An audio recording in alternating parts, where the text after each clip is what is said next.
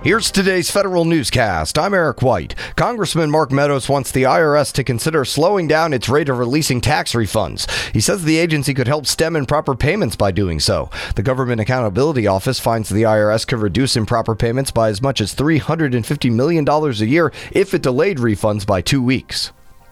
Senator Chuck Grassley wants answers on overpayments the Defense Department made with TRICARE in 2015 and 2016. Grassley says after the DoD Inspector General reported $81 million in overpayments, there's been no action to correct the matter. Grassley says it seems the IG declared mission accomplished and walked away.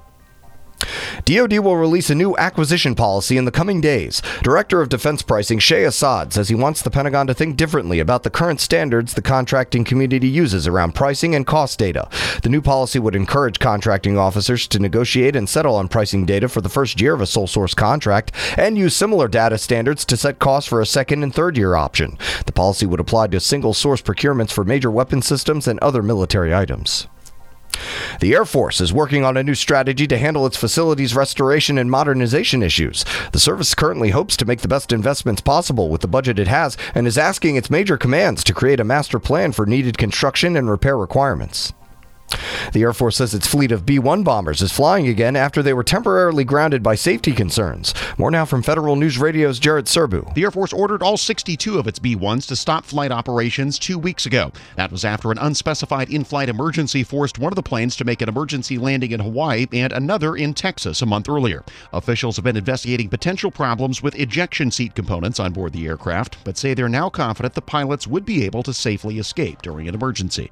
Jared Serbu, Federal News Radio. Over 30 veteran service organizations are calling on House and Senate Veterans Affairs leadership to help secure specific funding for the VA Mission Act. The president signed the Mission Act into law earlier this month. The law authorizes a new consolidated community health care program, but doesn't appropriate enough funding to pay for it. Senate Appropriations Committee Chairman Richard Shelby and Vice Chairman Patrick Leahy introduced the Complete the Mission amendment to the original bill. The amendment would let Congress appropriate needed funding without triggering sequestration. 32 veteran service organizations are calling on Congress to support it.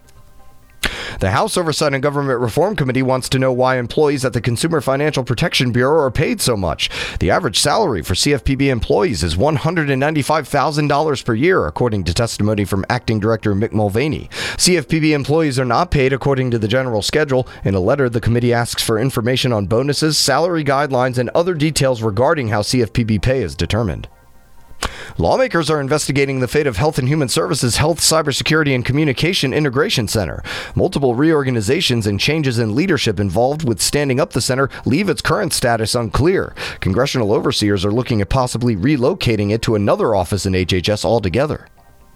Auditors find big problems with the women-owned business contracting program. The Small Business Administration is 3 years behind the requirement to develop a certification process for women-owned small businesses, and it will not complete that effort for still another year. And the certification approach used today is problematic, according to a new report by SBA's Inspector General. Auditors review 56 sole source awards across the government to women-owned small businesses and finds 50 were missing key information. The IG says the lack of birth certificates, financial information, and other key documents could mean awards went to ineligible firms. I'm Jason Miller. 23 federal unions write to Special Counsel Henry Kerner about their concerns with the president's three workforce executive orders. They ask Kerner pay special attention to cases of retaliation against labor relations employees who may not uphold the president's orders.